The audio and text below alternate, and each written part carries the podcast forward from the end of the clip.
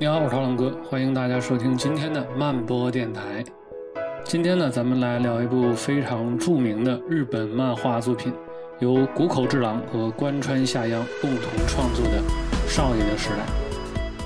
一九一八年的五月十五号啊，鲁迅在《新青年》上发表了一篇小说，小说的开头啊是这样写的：今天晚上很好的月光，我不见它已是三十多年。今天见了，精神分外爽快，才知道以前的三十多年全是发昏。然而需十分小心，不然那赵家的狗何以看我两眼呢？我怕的有理。这篇小说的名字呢，叫做《狂人日记》，它在中国文学史上的地位非常之高，因为它是中国有史以来第一篇白话文小说。我们甚至可以这样讲。它的影响不仅仅说局限在文学领域里面，而是在整个中国近代史上都留下了不可磨灭的影响。《狂人日记》的创作背景是当时在中国知识青年群体中所兴起的白话文运动，也就是主张用民间流行的通俗化的口语去替代那些晦涩的僵化的文言文，从而呢使得书面语。和口语在一定程度上得以保持一致，也就是听说和读写相一致。而在此之前呢，民间的交流啊，基本上是口语为主，而书面语呢，则大多使用艰深难懂的文言文，这就使得书面语和口语之间产生了割裂。知识阶层他不屑于将通俗化的口语用于书面表达，而普通民众呢，则又大多看不懂书面用语。这无疑就阻塞了社会各个阶层之间的流动和沟通，从而呢阻碍了整体社会的发展和进步。白话文运动的目的就是为了打破这一割裂的现状，从而推动当时疲弱的中国社会焕发出新的发展生机来。白话文运动并非始于鲁迅的《狂人日记》。一般认为呢，是源于胡适在一九一七年元旦发表的文章《文学改良刍议》。但是呢，事实上讲，胡适的这篇文章也是量变引发的质变而已。在他之前，已经有不少的人提出了类似的倡议。比如说，戊戌变法的先驱黄遵宪，在一八六九年的时候就写下了“我手写我心”的诗句。后来呢，又进而提出了文言合一的观点，这些都是后来这场声势浩大的白话文运动的引线。当然了，白话文运动的目的并不仅仅说是去谋求打破语言和文字的割裂那么简单。彼时的有识青年更希望是以此来打破数千年来禁锢在中国民众心理上的精神枷锁，从而去解放思想。推动社会进步。事实上，白话文运动只是当时的新文化运动的一个缩影，是思想解放在语言与书写层面上的具体体现而已。而发端于二十世纪初的新文化运动，则是当时中国的一些先进的知识分子所发起的反对封建主义的思想解放运动，目的是唤醒沉睡中的中国民众，打开遏制新思想涌流的。闸门，从而呢引发全社会层面的整体变革，去除封建思想的糟粕，拥抱和提倡民主和科学。在鲁迅的《狂人日记》发表一年以后，五四运动爆发了。这场影响中国近代史走向的历史事件，其直接的导火索是中国作为一战的战胜国，却在巴黎和会上遭受到了西方列强的不公正待遇。非但说没有从战败国德国手里面索回山东的主权，反而由日本继承了德国在山东的所有权益，这让中国举国哗然。中国和日本两国之间本就剑拔弩张的关系，也由此开始变得越来越紧张，并且在以后的十几年里面进一步的恶化。日本这个从前中国的小跟班，摇身一变成了全亚洲的小霸王。将自己从西方列强那个地方遭受到的欺负与侮辱，一股脑的倾泻到了当时还十分疲弱的中国头上来。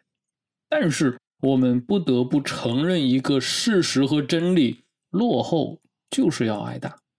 当时的中国正挣扎于封建余孽与殖民主义的泥淖之中，正拼尽了浑身的解数，想要去迈进近代化国家的门槛儿在社会发展上是远远落后于先进的西方国家的，甚至连近邻日本也是远远不如的。当时的日本啊，它是在经历了一系列近代化改造之后，已经逐步缩小了自己跟西方国家的差距。欺负起中国来，可以说还是绰绰有余的。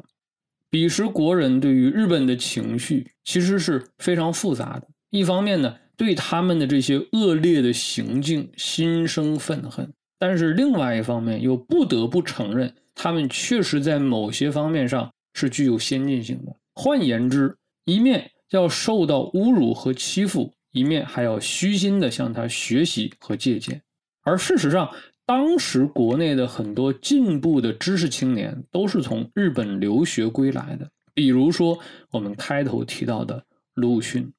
看过《觉醒年代》的朋友对这段历史应该并不陌生。除了鲁迅之外，还有很多对中国近代史产生关键影响的人，他们也都有旅日学习的经历。他们中的很多人都深受日本社会思潮的影响。他们在归国之后，进一步把这些进步思想广为推广，激发了各个阶层的社会活动，并且最终引发了中国社会的剧烈变革。比如说，我们开头提到的白话文运动，事实上正是受到了日本言文一致运动的影响。跟白话文运动很类似啊，日本的言文一致运动，它也是去主张。文语体和口语体相一致，源于十九世纪末期。其标志性的事件是著名的日本翻译家、作家二叶亭四迷啊，他原名叫做长谷川陈之助。他在一八八七年发表了日本第一篇言文一致的小说《浮云》，从而成为了日本近代小说的先驱。《浮云》之于日本。恰如《狂人日记》之于中国，只不过他的时间早了整整三十一年，而这三十一年就是当时日本与中国之间差距的一个直观而具体的数字，它足以生发一个时代的而立之年。对于我们这些当代的国人而言，对日本的情绪依旧是复杂的。尽管说中日之间的战争最终以中国的胜利而告终，但是民众对于日本的民族情绪，并不是说可以轻易放下的。但是更重要的是，我们应该如何从过去的那段屈辱的历史中真正的学习到教训？比如说，日本究竟是如何进入到近现代的？他经历了怎么样的变革，才取得了进步？又为什么最终会导向极度膨胀的不归路呢？谷口之狼和关川夏央所创作的漫画《少爷的时代》，或许可以为我们解答一二，帮我们揭开日本迈入近现代的时代大幕。通过一群活得多姿多彩的明智人的故事，来呈现日本凛冽的近代。一九八五年啊，时年三十六岁的关川夏央和自己的漫画编辑见了个面然后呢，跟他提及了说自己想要退出漫画行业的想法。编辑啊，并没有进行挽留，只是说，既然你要退出了，那么就最后再做一次全新的尝试吧。编辑的提议呢，打动了贯川夏阳，哎。既然已经说萌生退役，那何不就此豁出去啊？搞一个真正属于自己的作品出来呢？不用去考虑商业的效益，也不用去考虑什么读者的喜好，只需要对得起自己的内心。哎，这不就是每一个创作者都梦寐以求的机会吗？关川夏央呢，又试探性的问了问，说：“我可以创作明治时代的故事吗？哪怕就是没有人气的那种？”结果出乎他意料的是什么？这位编辑竟然豪情万丈的答应下来，甚至答应说：“我帮你去寻找你所需要的所有资料。”于是乎呢，关川下央又找到了和自己合作多年的老搭档漫画家谷口治郎，后者也欣然接受了这个看起来已经触碰了商业禁忌的漫画作品，哪怕没有人会看，他们也决定把它创作出来。这部作品从1985年开始构思，1986年开始正式连载，一直到1997年才出版了最终卷，前后历时一十二年之久。而这部作品的名字就叫做《少爷的时代》，但是这部作品可不是什么没有人看的作品啊！相反，它在日本的当代漫坛里面拥有非常高的地位，曾经获得手冢治虫文化奖漫画大奖，而且是该奖历史上最高分得主。在关川夏央最开始的设想里面呢，这是一部写。明治末年的风云人物群像和这些风云人物在一瞬间交汇的故事的书，之所以他要选择明治时代，是因为在他看来，明治是一个激荡的时代，是对日本近代发展影响深远的年代，是日本近代的出题期。历史上的明治时代呢，也确实如此。日本的明治时代是从一八六八年一直持续到一九一二年，期间呢发生了多件对于日本近代史发展走向可以说起到了关键性影响作用的事件，比方说黑船事件、倒幕事件、废藩置县、明治维新等等等等，这些事件都直接或间接的把日本送入了近代国家的大门。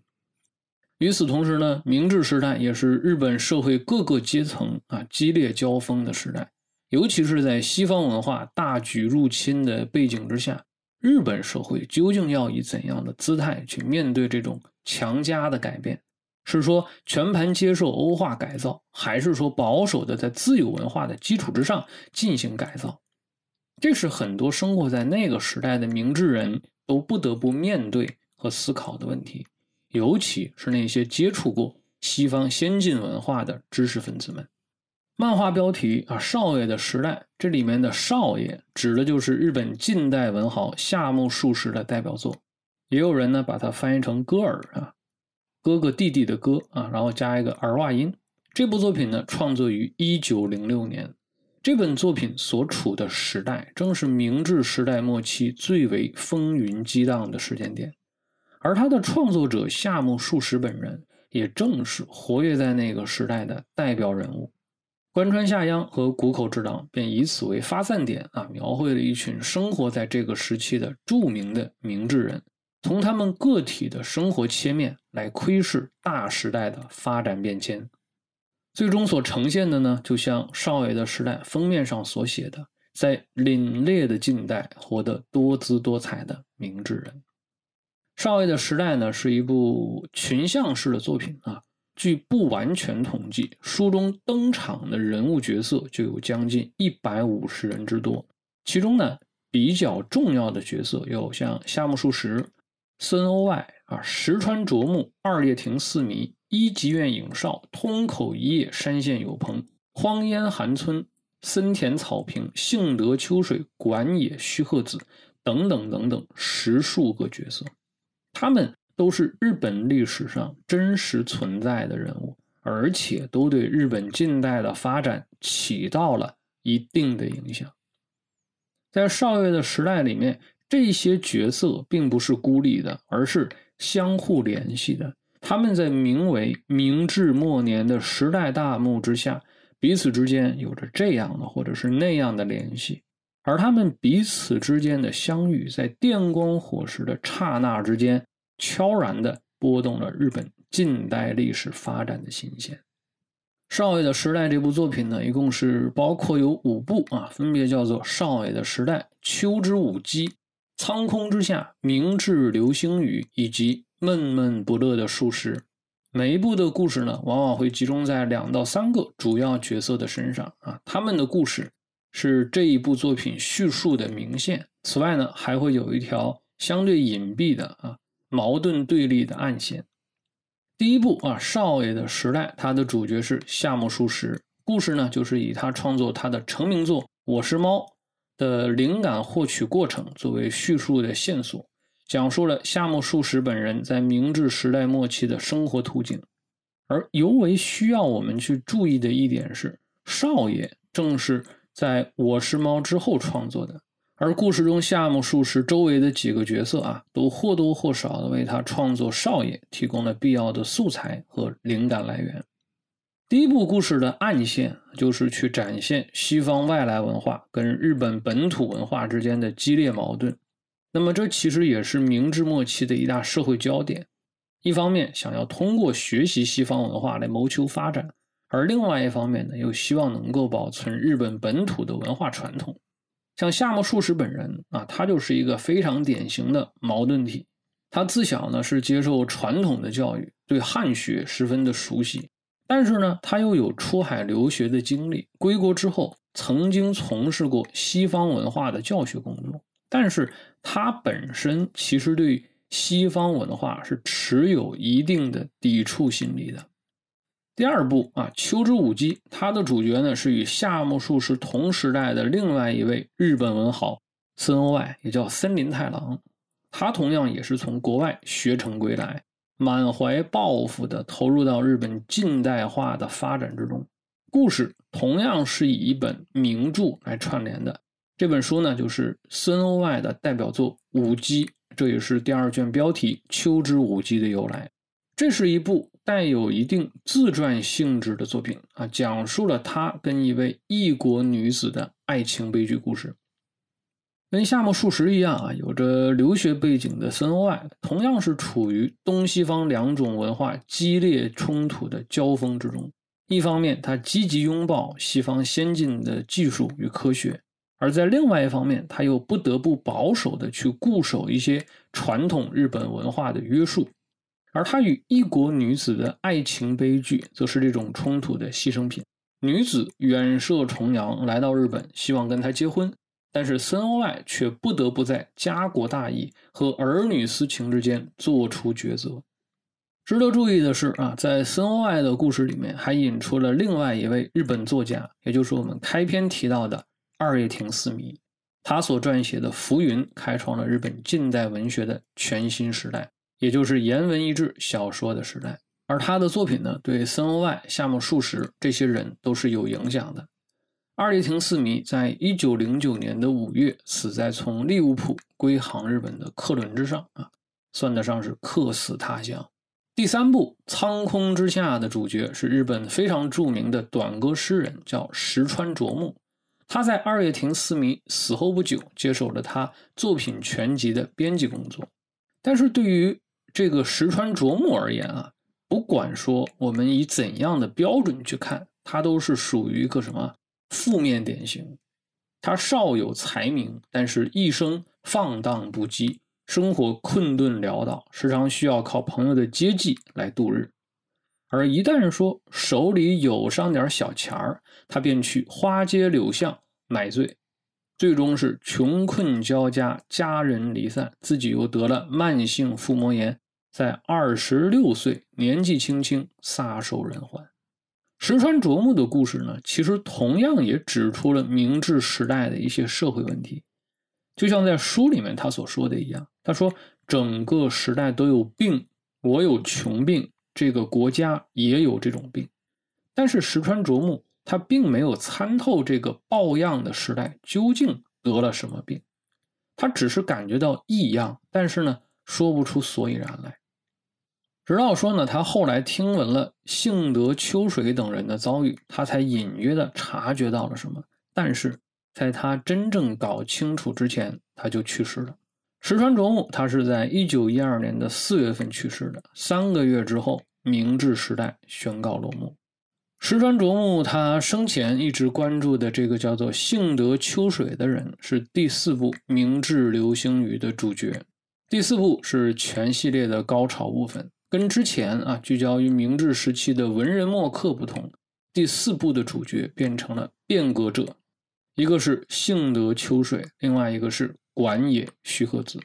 幸德秋水是日本近代非常著名的社会主义活动家，他组织社团、办报纸啊，从事反战活动，但是呢，却在一九一零年的时候被卷入了震惊日本全社会的大逆事件，最终被判处于死刑。在创作者关川夏阳看来，这次大逆事件对于日本的影响是难以估量的。他在后记里面是这样写的：“他说，我认为这个事件对明治知识分子的冲击和影响大的难以估计，也是因为这个事件才注定了日本走向昭和二十年的毁灭之路。想要描写明治精神史的话，这段故事是不可或缺的。”关川下央他提到了昭和二十年，也就是一九四五年，是书中故事发生的三十多年之后。我们大家都知道啊，一九三一年的时候，日本在逐渐膨胀的军国主义意识的支配之下，悍然制造九一八事变，蓄意发动侵华战争，企图以武力征服中国。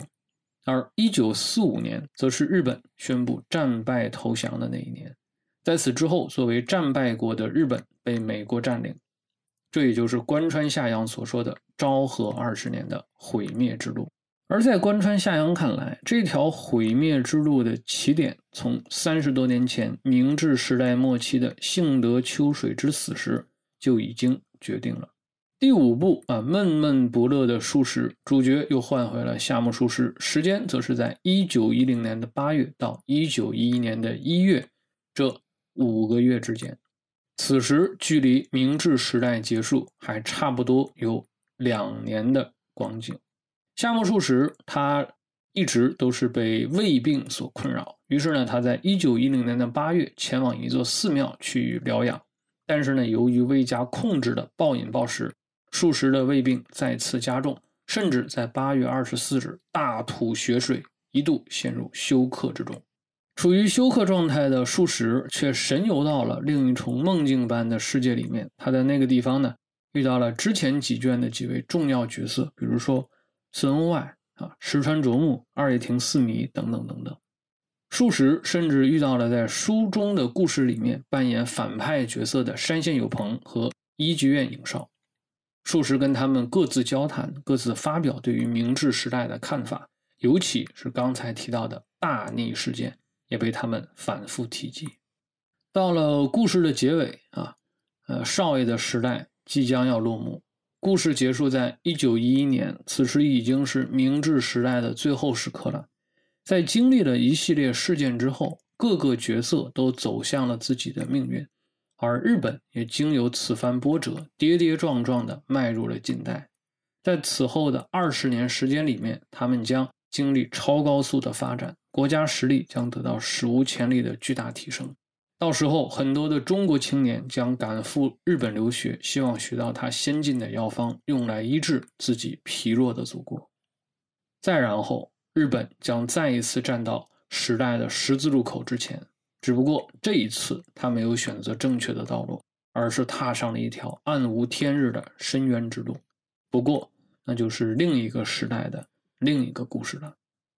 少爷的时代呢？如果说我们从它的叙事结构上看啊，基本上我们可以认为它属于当下非常流行的 POV（Point of View） 啊，视点人物视角。他在讲述明治时代日本文人的精神变迁这个大命题的时候，两位创作者是通过多个相关角色的视角穿插来进行叙述的，而所谓的主角夏目漱石。其实只是起到了一个串联的作用，出现在一头一尾，形成了一个首尾的呼应。在第一部里面啊，夏目漱石的戏份是比较吃重的啊，创作者花了大量的篇幅，通过对他个人生活的描写和刻画，来交代当时日本社会的一些基本情况，并且通过跟他相识的几个人来带出其他的角色，而这些角色在第一部的时候啊，往往只是一笔带过，但是。他们却在后面的故事里面发挥越来越重的作用。在后面的三部里面，夏目漱石的戏份可以说很少，有的时候只有寥寥的几笔，更多的篇幅给到了那些在第一部里面草草露面的配角们，他们反而成为了这些故事的主角，比如说森欧外啊、石川啄木等等等等。但是在讲述这些人的故事的时候，又会有其他的枝蔓啊生发出来，再带入其他角色的故事。因此呢，整个少爷的时代》这部作品，它的叙事密度其实是非常大的，既有大量的人物角色，又有大量的支线剧情。对于一般读者而言，往往呢很难在第一遍通读的时候就对所有的章节都了然于胸。更常见的状态是什么呢？是你经常看着看着就会冒出一个，哎，这是谁啊？这又是谁啊？啊，这些疑问就冒出来了。这也是这种叙事结构的双面性，它在让故事变得异常饱满的同时，也会让故事变得散乱而纷杂，很容易劝退一部分没有耐心的读者。对于读者而言，要适应创作者的慢热节奏并不容易，尤其是说对于国内的读者而言，对日本近代文学史、社会史的了解与否，将极大的影响。这本书的阅读体验，但是，一旦说你适应了创作者的节奏，尤其是说当你熬过了前两部之后，读者就会发现，哎，书中的世界突然就变得豁然开朗起来。原因在于，经过前两部的铺垫和讲述，读者到这个时候已经大致能够厘清各个角色之间的关系，并且对当时的日本社会所处的历史阶段。有了一定的了解，而这对于理解后面的故事至关重要。全书的高潮，就像我们刚才所说的，出现在了第四部大逆事件，把众多角色人物的命运汇聚到了一起。前文中本来一些看似十分散乱的剧情，在这个地方被逐渐的收束起来，个人命运的涓涓细流，终于汇聚到了时代的一股大潮之中。直到这个时候。读者才会愈发惊觉，哇，原来创作者的叙事手法竟是如此之高超。前文的众多伏笔也都在这一部的故事里面次第得以揭示，实为妙哉。当然，就全书而言，最为妙的设计还是第五部，夏目漱石在生与死的弥留之际，神游到了太虚幻境之中。跟前文中的众多人物一一相会，从而完成了所有叙述的收拢。这是一个非常聪明的做法。这种叙述结构的设计，很容易让人想到伍迪·艾伦的一部非常著名的电影《午夜巴黎》。在幻夜之中啊，跟诸多历史人物相遇相诉，现实化为虚妄，历史成为梦境。OK 啊，最后呢，让我们把注意力转移回我们开篇提到的《狂人日记》的作者鲁迅身上。有的漫迷朋友说啊，如果说把少爷的时代它的发生地点放到中国来，那么完全可以以鲁迅为主角去创作一部阿 Q 的时代。尽管说这只是一个玩笑之谈啊，但其实这种类比。还真是有一些道理的。鲁迅和夏目漱石这一中一日两大文豪，确实是有着很多的相似之处。首先呢，两个人都是在将近四十岁的时候发表了成名作，然后两个人都曾经去先进的国外留过学，两个人都曾经在学校里面做过教师，就连胃病。也是两个人共享。其次呢，两个人所生活的时代都是变革的关键时期。数十处于明治末年的封建社会变革期，而鲁迅则同样处于民国时期的社会转型期。而且这两个人对于这一时期各自国家国人的精神状态的观察都是非常细致入微的。而且分别在他们各自的作品里面剖析了国民的民族性，并且对其中的负面部分予以坚决的批判。再次，两个人在现实生活中啊，虽然说没有见过面，但是呢，确实存在着某种关联。比如说，鲁迅留学日本的时候，曾经呢在一幢叫做武社的房子里面啊居住过一段时间，而夏目漱石也曾经在这个地方居住过。再比如说，鲁迅还翻译过夏目漱石的作品，并且在文章中表达了对漱石的敬仰之情。他认为术士的作品想象力丰富，文辞相当精美，当世无人能够与之匹敌。而如果我们把鲁迅和夏目漱石他们两个人的小说作品拿到一起做比较阅读的话，我们还会发现两个人在很多地方还真是有非常多的共通之处的。那么关于这一点啊，国内有许多研究者已经做过了相应的论述啊，感兴趣的朋友呢可以去找来看一看。我在这里呢就不再赘述了。除了夏目漱石之外，呃，刚才提到的二叶亭四迷对于鲁迅也是产生了不小的影响。毕竟来说呢，二叶亭四迷的白话文小说《浮云》要比鲁迅的《狂人日记》早上三十一年之久。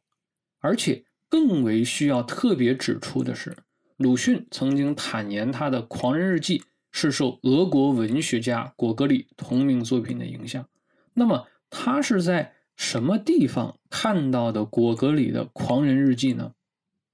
答案是日本。这里呢，我援引一位研究者啊，在网络上发表的文章。他在文章里这样写道：啊，鲁迅留日归国，曾经带回两本简报册，其中一本《小说一丛》是由十篇日译俄国小说组成的，现藏北京鲁迅博物馆。《小说一丛》的首篇就是日本翻译家二叶亭四迷翻译的果戈里的《狂人日记》。那么由此看来，我们开篇提到的中国白话文运动和日本言文一致运动，确确实实是有着千丝万缕的联系。不管是从思想观念上，还是运动中那些表现突出的人物上，当时疲弱中国的那些有志年轻人们，确实是抱着学习的态度从日本取经，然后希望。这些曾经让日本强大起来的药方，能够医治当时的中国。到了二零一七年的九月，夏目漱石的长孙夏目房之介跟鲁迅的长孙周令飞两个人呢，在浙江绍兴会面。昔日两位伟大文豪未能完成的会面，最终呢是由他们的后辈得以实现。只是当下时代中的中国和日本，又和彼时有了。明显的不同，而这不得不让人心生唏嘘。好了，今天呢我们就聊到这里吧。我是涛浪哥，感谢大家收听，我们下期接着聊。